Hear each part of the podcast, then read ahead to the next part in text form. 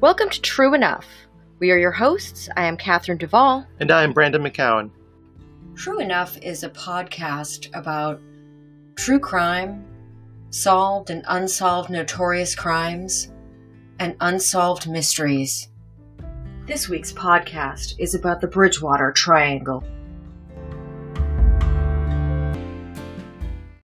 Roughly bounded by the towns of Rehoboth, Freetown, and Abington, the area includes the Hockomock Swamp Wildlife Management Area and the Freetown Fall River State Forest.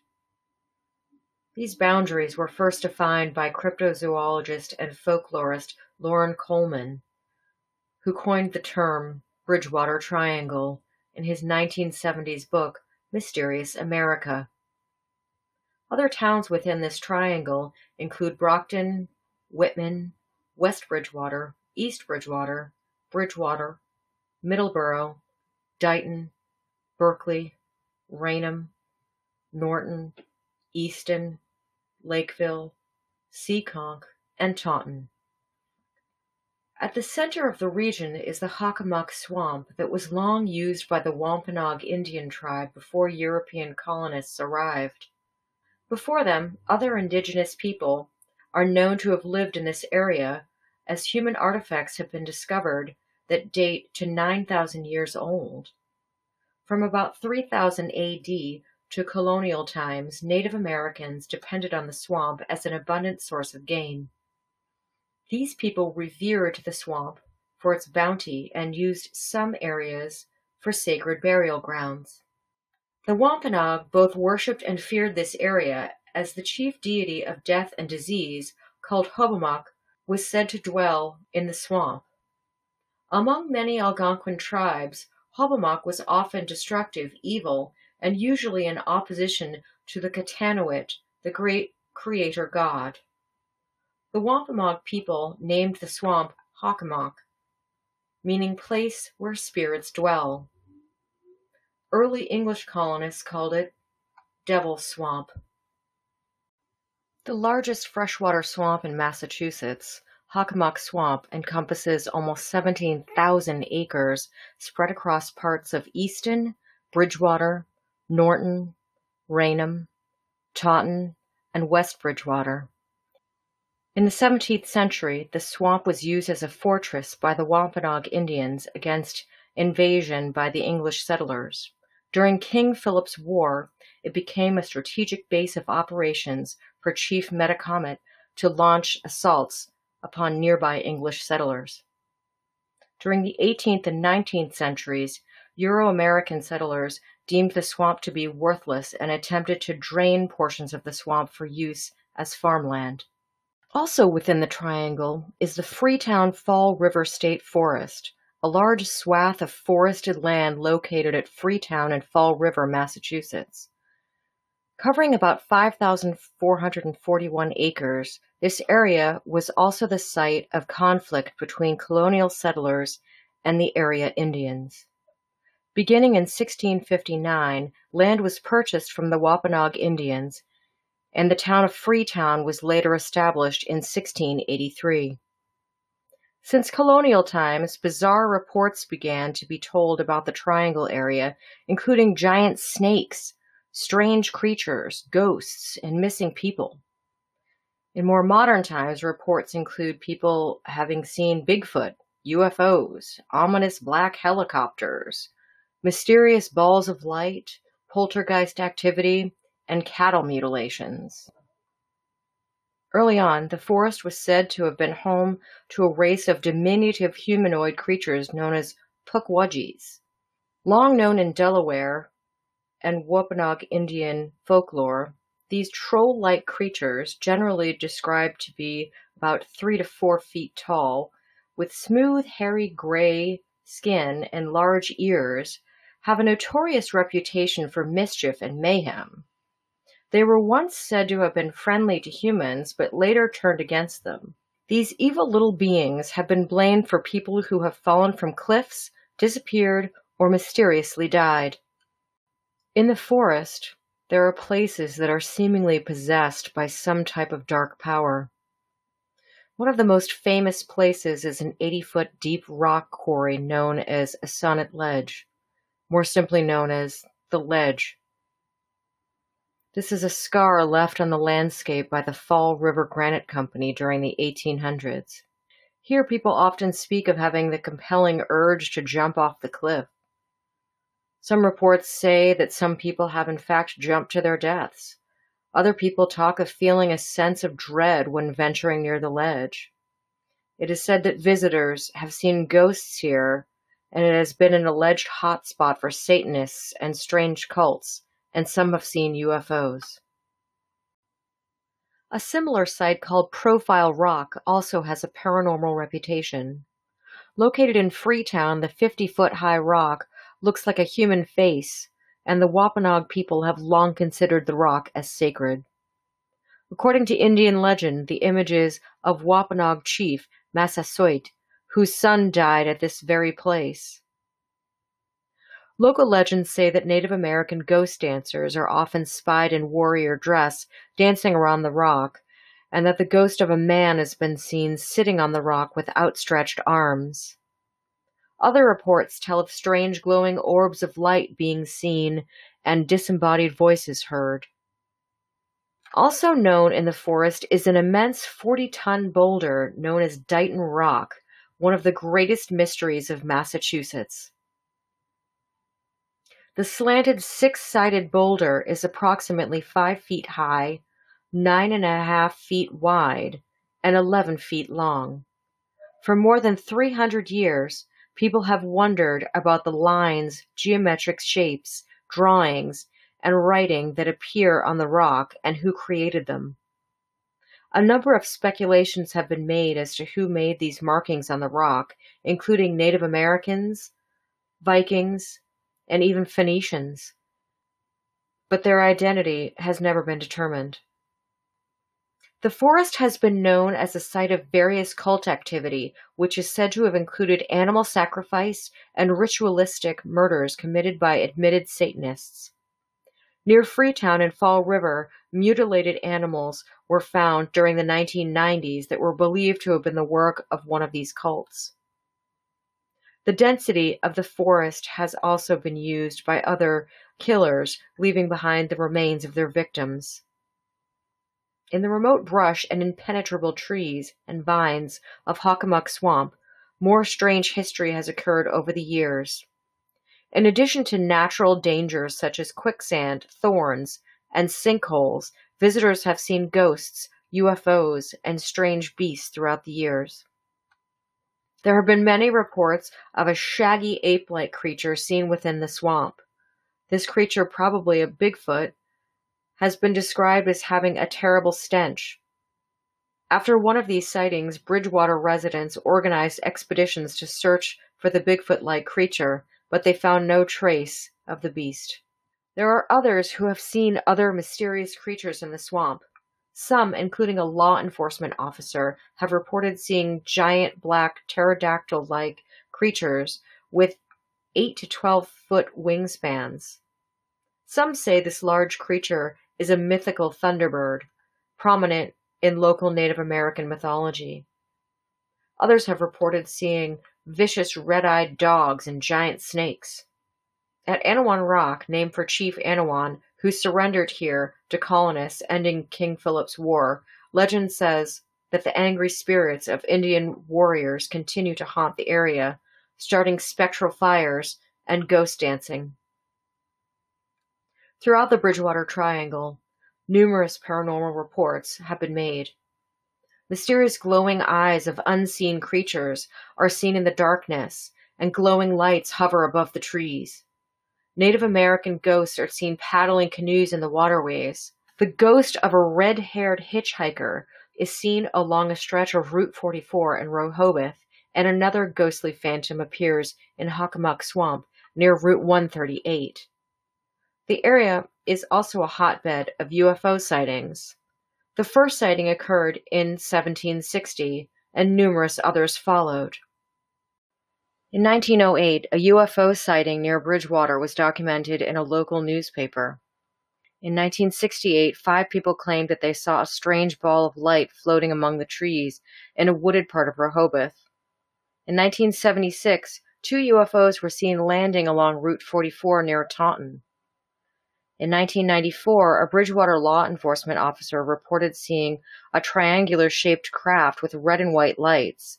In the summer of 1999, a fast moving UFO that was accompanied by a loud noise was reported near Lake Nippenicket. There is no explanation as to why this area has been affected by strange phenomena for so many years.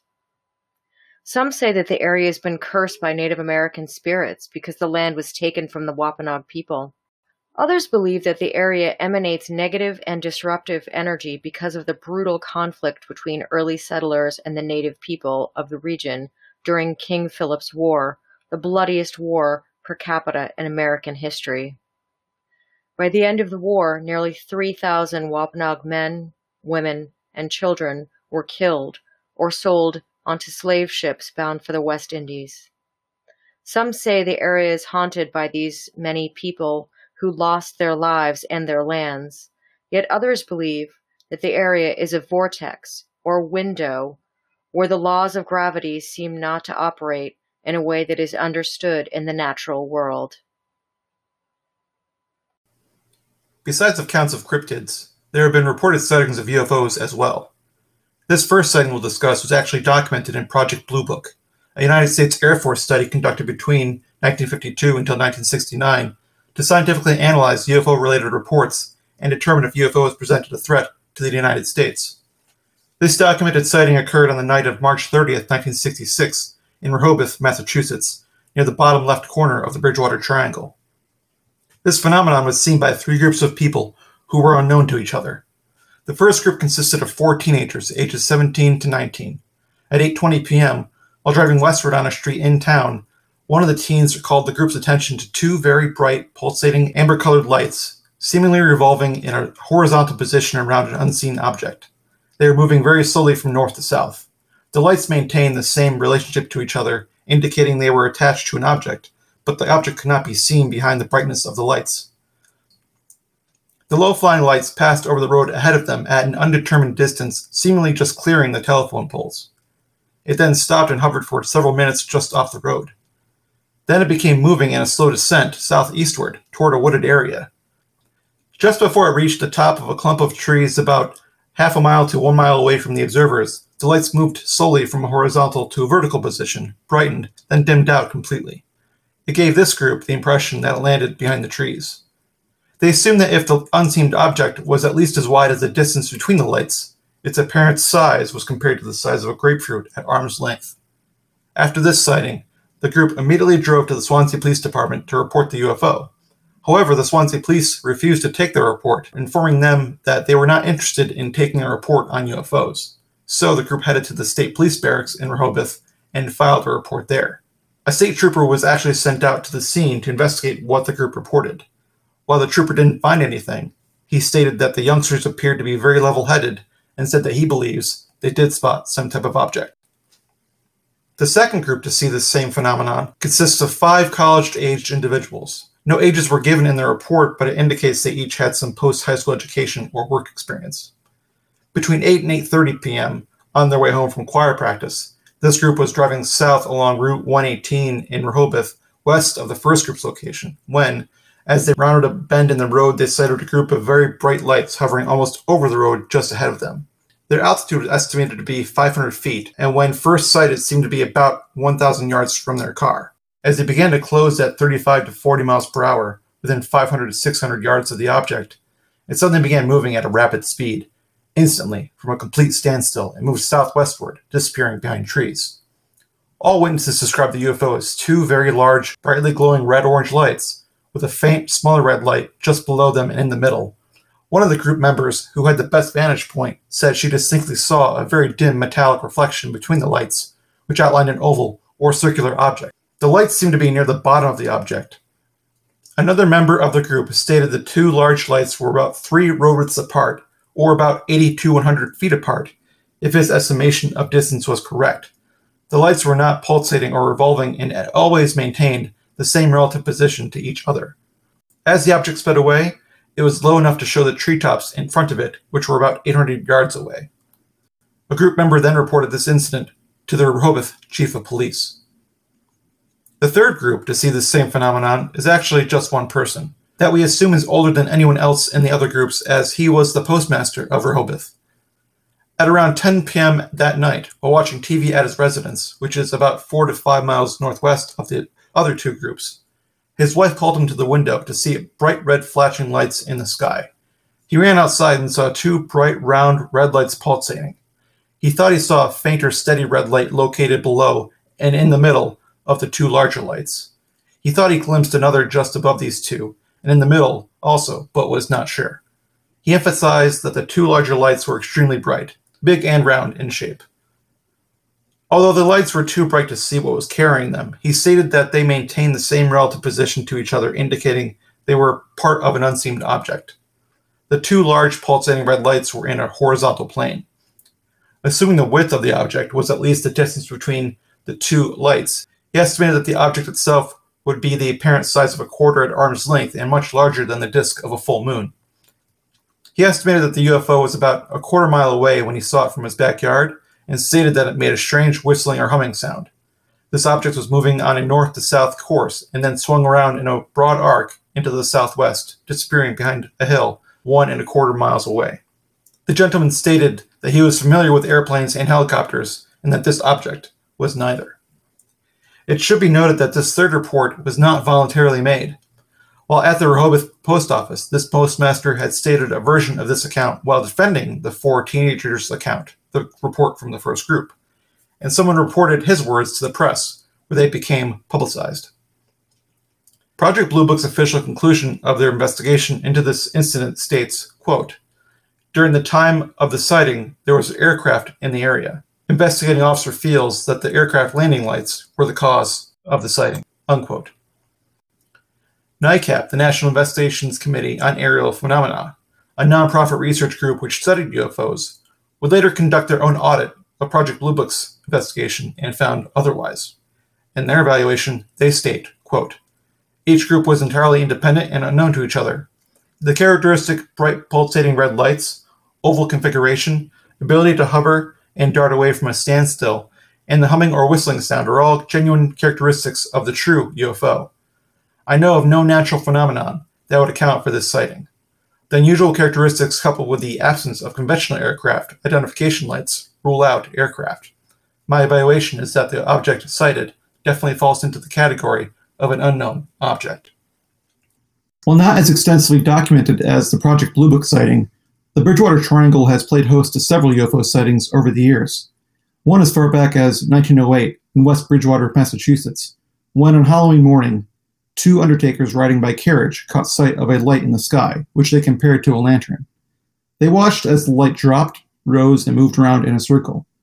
Many local citizens saw the same. While hot air balloon travel was popular and aircraft still very much in the era of the Wright brothers, a local newspaper noted about this sighting. The balloon appears capable of speed and directness of travel, which are out of the ordinary, and suggests that it might have been fitted with a power driven fan or propeller but none who have seen it ever heard any sound indicating the presence of machinery. While many locals at the time passed it off as just another hot air balloon, one of the two gentlemen strongly disagreed. Quote, I claim that a hot air balloon could not move in a circle or perpendicular as this one did. Several reputable citizens of the town have since told me that they also saw it, and they are also sure that it was not a hot air balloon. I've seen many hot air balloons, and I'm positive that this was not one of that type. Unquote. In 1973, Again in Rehoboth, customers at Joseph's, a local restaurant, believe they were visited by UFO when one night, after a short loss of power, two large perfect circles were found imprinted in dirt behind the restaurant.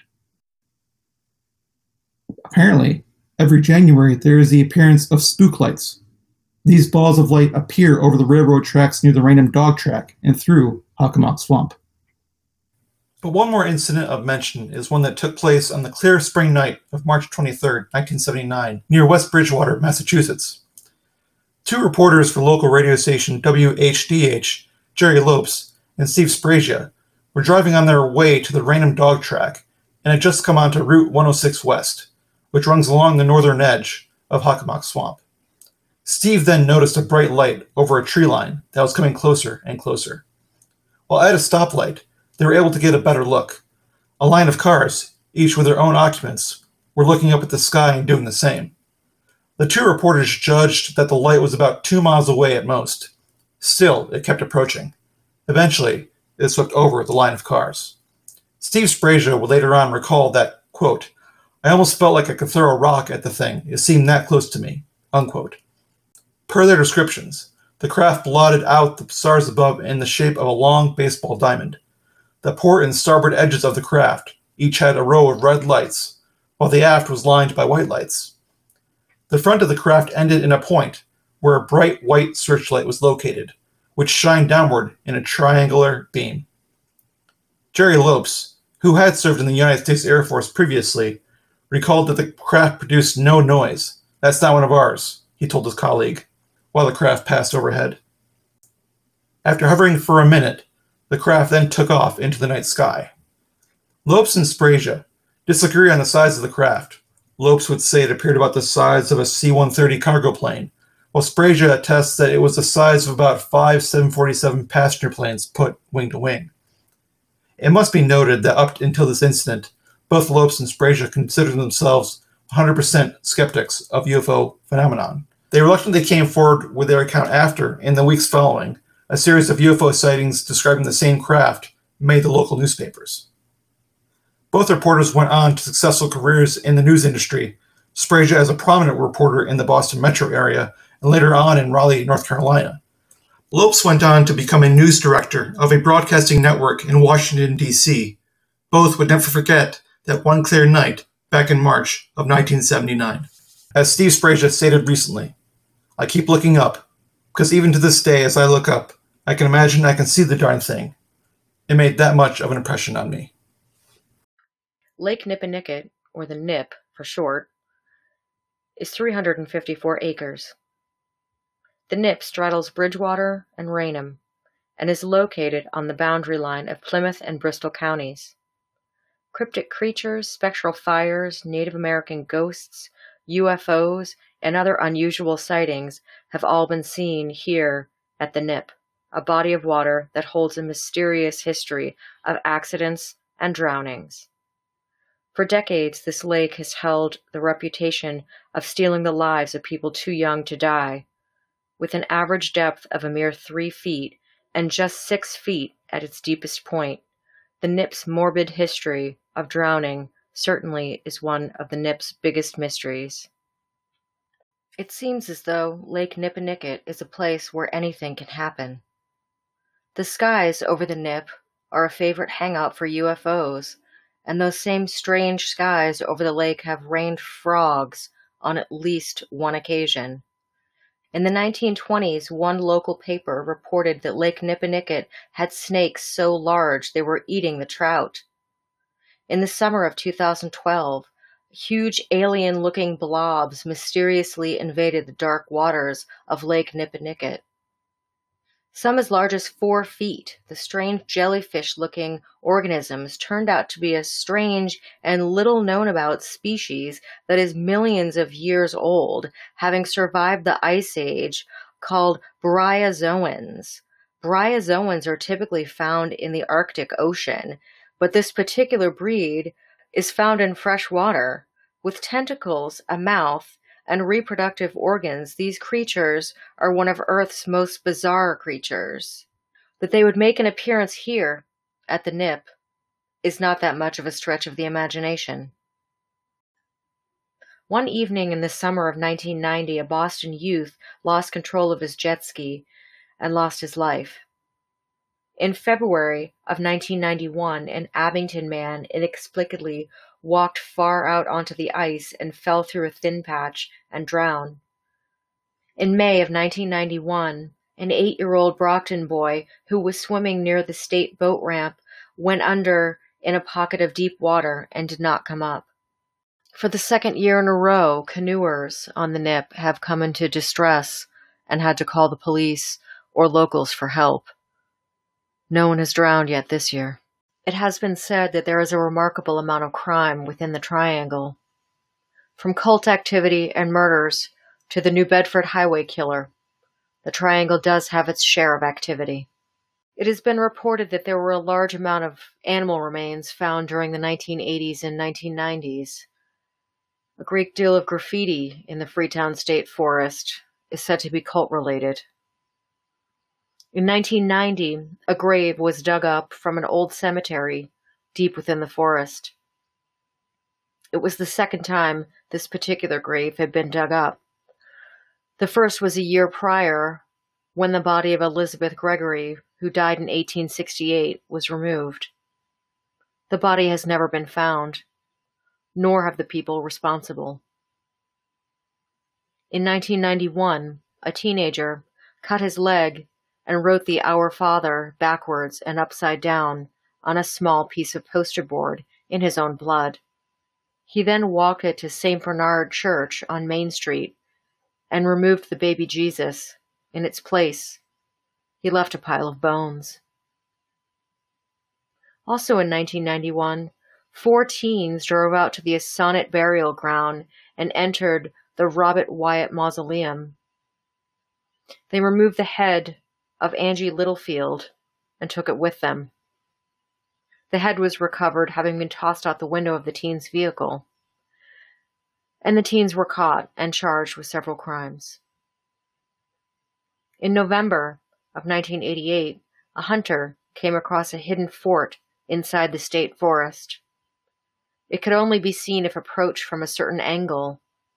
Inside the fort were dolls with their eyes gouged out and children's clothing scattered and stained. None of this was ever linked to a specific crime, but it's still disturbing.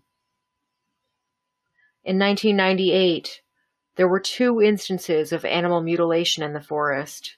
In April, a dozen calves were found mutilated, and in October of that same year, the remains of a headless cow was found in the same spot. Doreen Ann Levesque, Carl Drew, Andy Maltais, and Robert Murphy are all names the locals know well in the Freetown area. They have appeared in papers since 1979.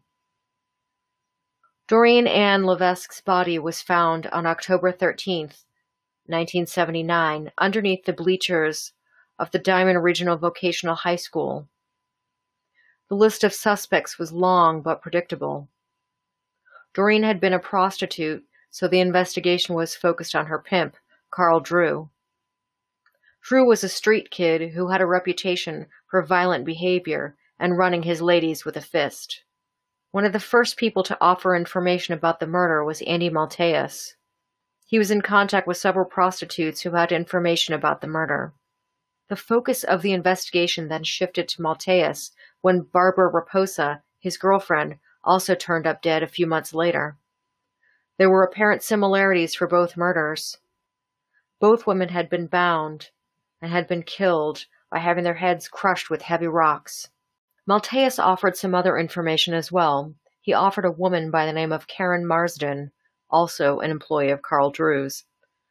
She claimed that Drew had killed Levesque and was going to kill her for speaking to the police. Though her career of drug use made her less than a reliable witness to the police, they still took her claim seriously and encouraged her to provide any information she might have regarding Barbara Raposa's murder as well. Robin Murphy was introduced to the police by Maltais as well. She was also a prostitute. According to Marsden, Murphy had driven her to the Freetown State Forest and had threatened her life. Murphy claimed to be a part of a cult practicing in the area. According to the police, Karen was not only frightened of Murphy, but was also terrified of Carl Drew as well. Maltais was eventually arrested and convicted for the murder of his girlfriend. The major witness to the crime was Murphy, who claimed that Maltais had killed Barbara Raposa because she cheated on him. After Karen Marsden turned up dead, Murphy claimed that she helped Carl Drew with killing her to get her to remain silent about the Levesque murder. Drew was convicted of the murder of Karen Marsden. Murphy was offered a lighter sentence if she would testify against Carl Drew. According to witnesses, Carl Drew was a Satanist who ran a cult. Most of their rituals were performed in the state forest. Working on information gathered by one witness, the police were able to find a makeshift shack in the woods where the group had prepared for their ceremonies. It was supposedly the site of orgies and preparations, although the murder of animals and other victims were always done a distance away from the house. Police were never able to link any evidence from the shack to any of the murders.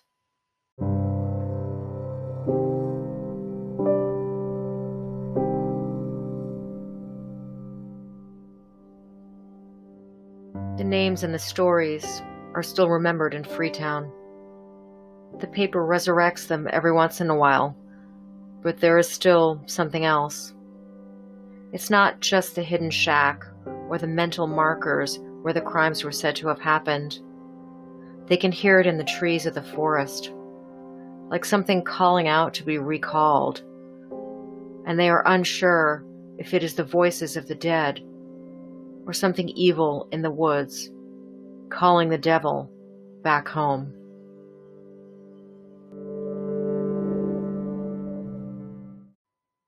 James Kater's journey to Freetown began in 1968 with the assault and attempted rape of a young girl from North Andover. Though Kater was convicted of the crime and sentenced to 15 to 20 years in prison, he was released just after serving six and a half years. Likely that would have been the last we would have heard about Kater, except that assault on the North Andover teen resulted in Kater tying the girl to a tree and leaving her. In November of 1978, two years after his release, another body was found in the Freetown State Forest. A young girl was found by two boys a hundred yards off Copicut Road, near a fork from the main path. She was found fully clothed, tied to an oak tree by her neck, with her hands bound behind her back. To the police, the crimes were almost identical. Forensic specialists determined that she had been tied to the tree while still alive and died from asphyxiation because of the way she was bound. The body was that of 15 year old cheerleader Mary Lou Arruda, a sophomore in high school from Raynham who had gone missing that September. Kater was identified as a suspect early on and brought in for questioning. Kater claimed to be getting married the following day and that he had spent the day Mary Lou was abducted running errands. Yet no store could validate his claim. Witnesses reported to have seen Kater's car near the abduction site, and a sketch drawn by a witness matched Kater's general description.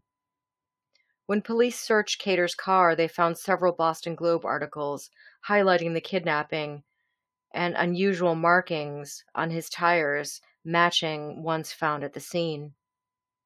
Both the North Andover girl and Mary Lou Arruda were abducted while walking their bikes near their homes, and both girls were tied similarly. Kater was arrested at his home in late November in 1978. Kater was tried and found guilty of murder and kidnapping in the first degree.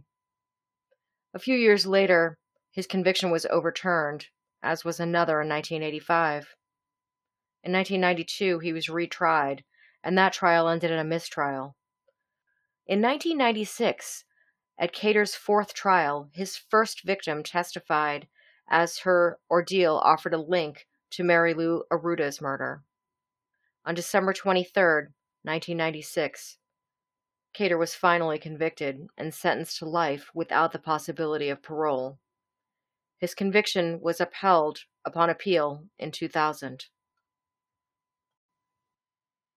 The official total of the number of victims from the New Bedford highway killer is 11, but the actual number may be much higher.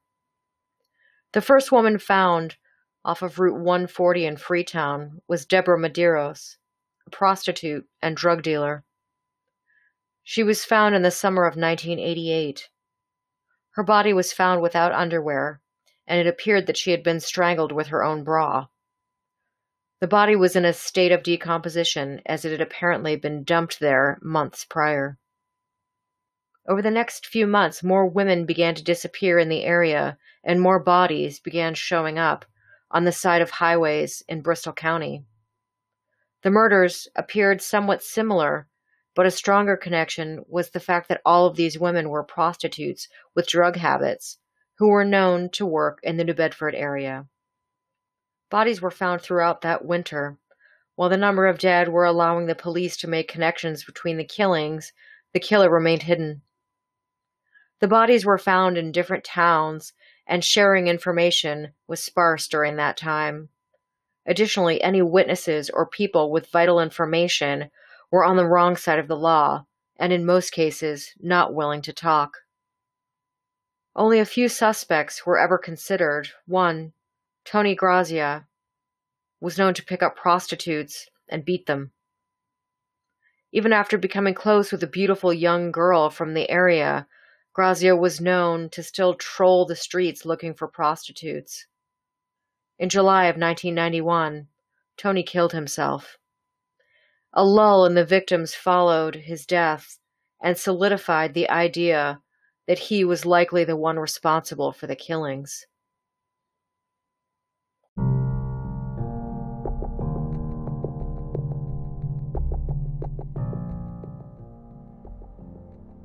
How many bodies are buried in the woods?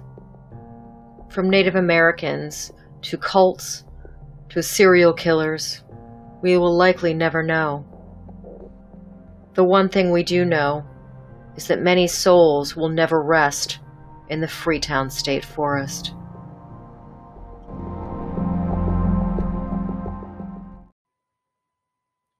So, this is our special October Halloween episode with a slightly paranormal theme about the Bridgewater Triangle. Yes, it is. And uh, in researching this, it was what I found Kate to be was a little bit more difficult to research in comparison to, let's say, true crime. There's a lot there because it's a huge area. It's a great number of towns, and there's a lot of different activity. Everything from the paranormal to crime to UFOs. It's a lot of material to go over. It's different than investigating or researching one incident, like a murder or something like that. Yeah.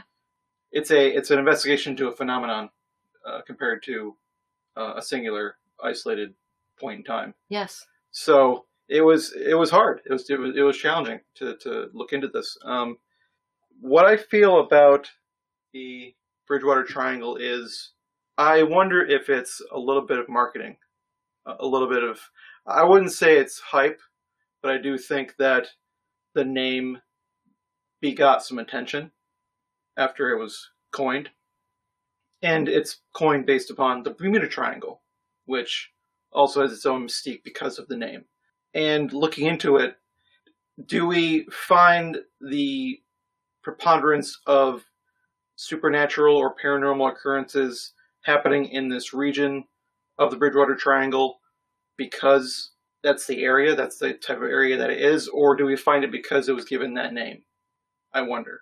I think um, in any state across this country, if you dig deep enough, you'll find ghost stories, stories about um, supernatural creatures, stories about UFOs or aliens, things that can't be explained easily. And and uh, if you if you bunch those together in, into something, then then yeah, you're gonna you're, you're gonna make a a creepy space. You're gonna make a creepy space. You're gonna yeah, exactly. You're make a make a creepy zone. You're gonna make a right. a region where these things happen. Right. And now, what do you got to do with it? You got to give it a name. You give it the name of the Bridgewater Triangle. Which, when I say this, I don't mean to dispel or try to debunk any of these things that have happened. I, I do think that some of them, of course, they can't all have ha- all be true. You can't. I, I, I'm a, I'm half a skeptic when it when it comes to this. As the poster says in the X Files, I want to believe. I agree. I agree. I mean, frankly, a, a lot of this can be explained away to nature. Um, it is the red eyes in the forest. Those are animals. It doesn't mean there's a devilish creature there. It's just a wild animal. They happen in nature. You know, the just, every set of eyes that you see in the forest isn't the devil's dog or whatever. Uh, I'm, I, I am, I agree with you. I very much want to believe as well, but I found I very much couldn't believe in the majority of things that happen there. I, the two of us have watched uh, numerous uh, shows that contain EVPs about specific areas, and in my opinion, almost all of them you can't hear anything until someone says, "Hey, that sounded like it said." Get out Yeah, or whatever. word, yeah. Yes, you you you. Then all of a sudden, oh my god, I can hear too. You know, to me, that is just it's, it's the power of suggestion. Confirmation bias. Yes. Yeah. I think a great deal of these reports are building off of fear and hysteria um, of the area. Once one person has seen something or heard something or smelled something, it's all of a sudden, you know, oh my God, I saw that too. And this is what I saw too. I saw a flying witch on a broom. Oh my God. All of a sudden you have another witch trials in your hands. I mean, that, that's how they started to begin with. Oddly enough, in the same area Yes. you know um for me as far as criminals hiding bodies and leaving bodies in the woods yes those things did happen uh no doubt about it. Bodies were found a lot of them. For me i think that bodies were hidden in you know the freetown state forest a because it's a very thick forest.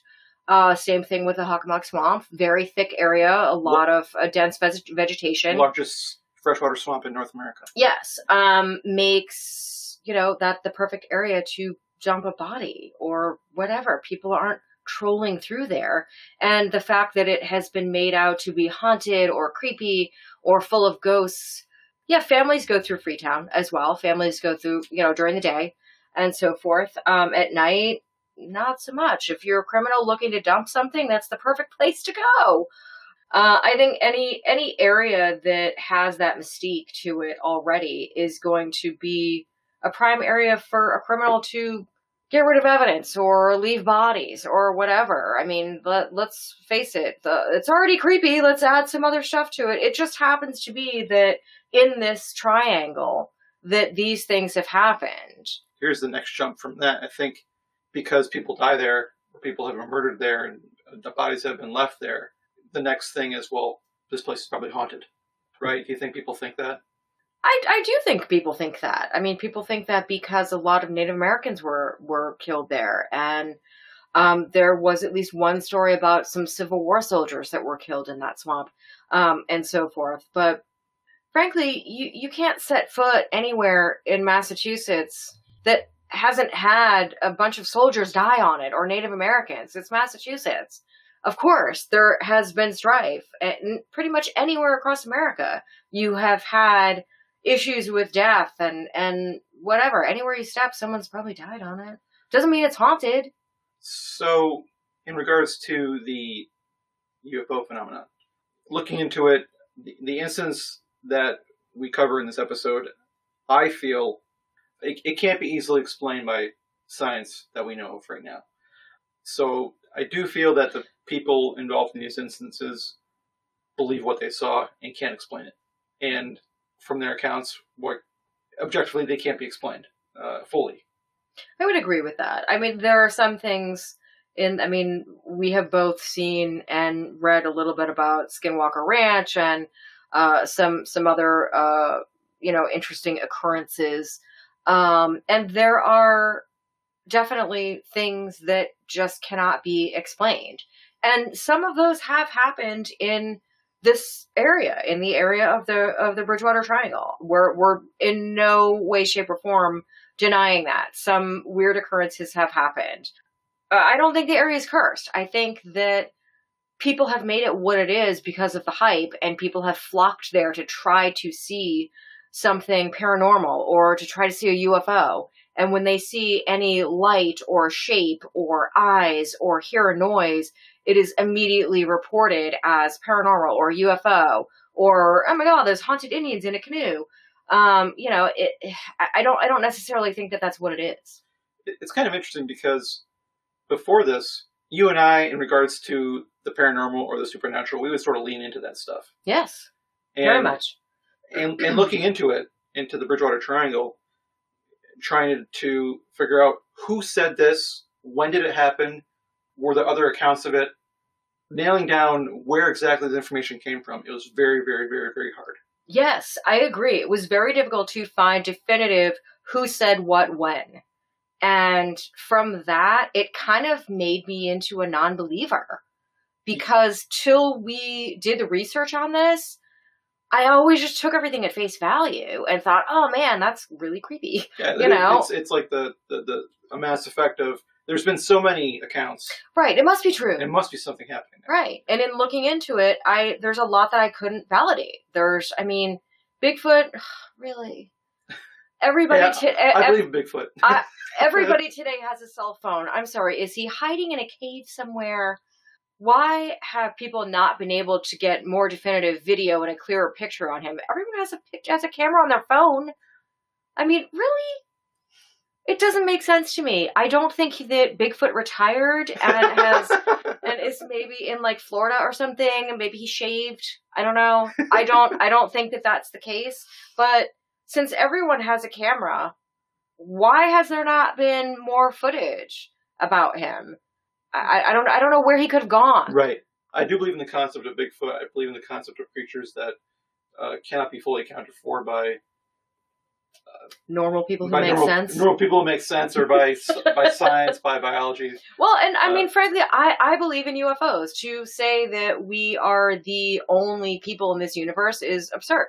Of course, there are other things in this universe that are considered living. Whether there are is definitive proof that there are other beings out there that we have yet to see. I'm sure that there is, although every time we try to research something, I run across like a dead end that is, hey, it's just lights or whatever. I mean, I, I guess what I'm trying to say, listeners, is give me a body or a video, and I would be completely satisfied with that. And please don't post it on UFO discoveryzone.net dot three. please post it. Go to ABC, CBS, NBC, someplace. Someplace legitimate. Yes. So, So- I, I mean, listeners, I, I think We we came in very excited and we left underwhelmed. underwhelmed. But I do think that certain things happen that cannot be explained by modern science I agree. at Bridgewater Triangle I in that region.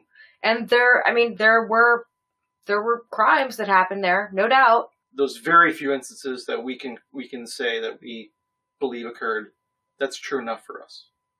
I believe some parts of this are true enough. The curse, I, I don't think the area is cursed. Do I believe that any of these things are true enough? Some.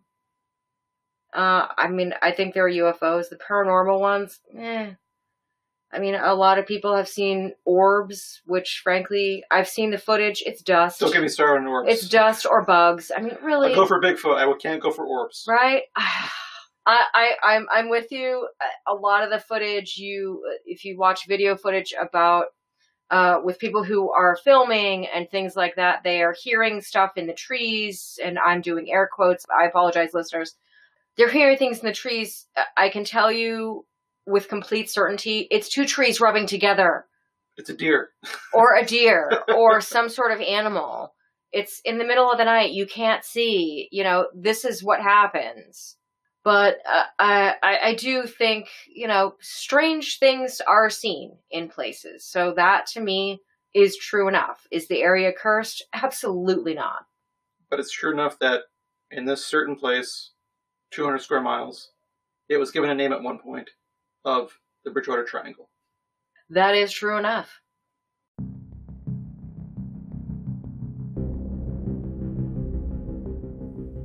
This ends this episode of True Enough. This episode was produced, written, and edited by your co hosts, Catherine Duvall and Brandon McCowan. Thanks go out to our sources, which are listed in our show notes. All music was provided by Anchor.fm. True Enough is created by us and distributed through Anchor. You can find us on Anchor at anchor.fm slash true enough. From there, you can message us, or you can now email us at trueenoughnation at gmail.com. So please send us your questions, thoughts, opinions, and hate mail about any of our episodes. Also, please subscribe to us in whichever podcast app you like so you don't miss our next episode, where we try to determine what is true enough to be believed.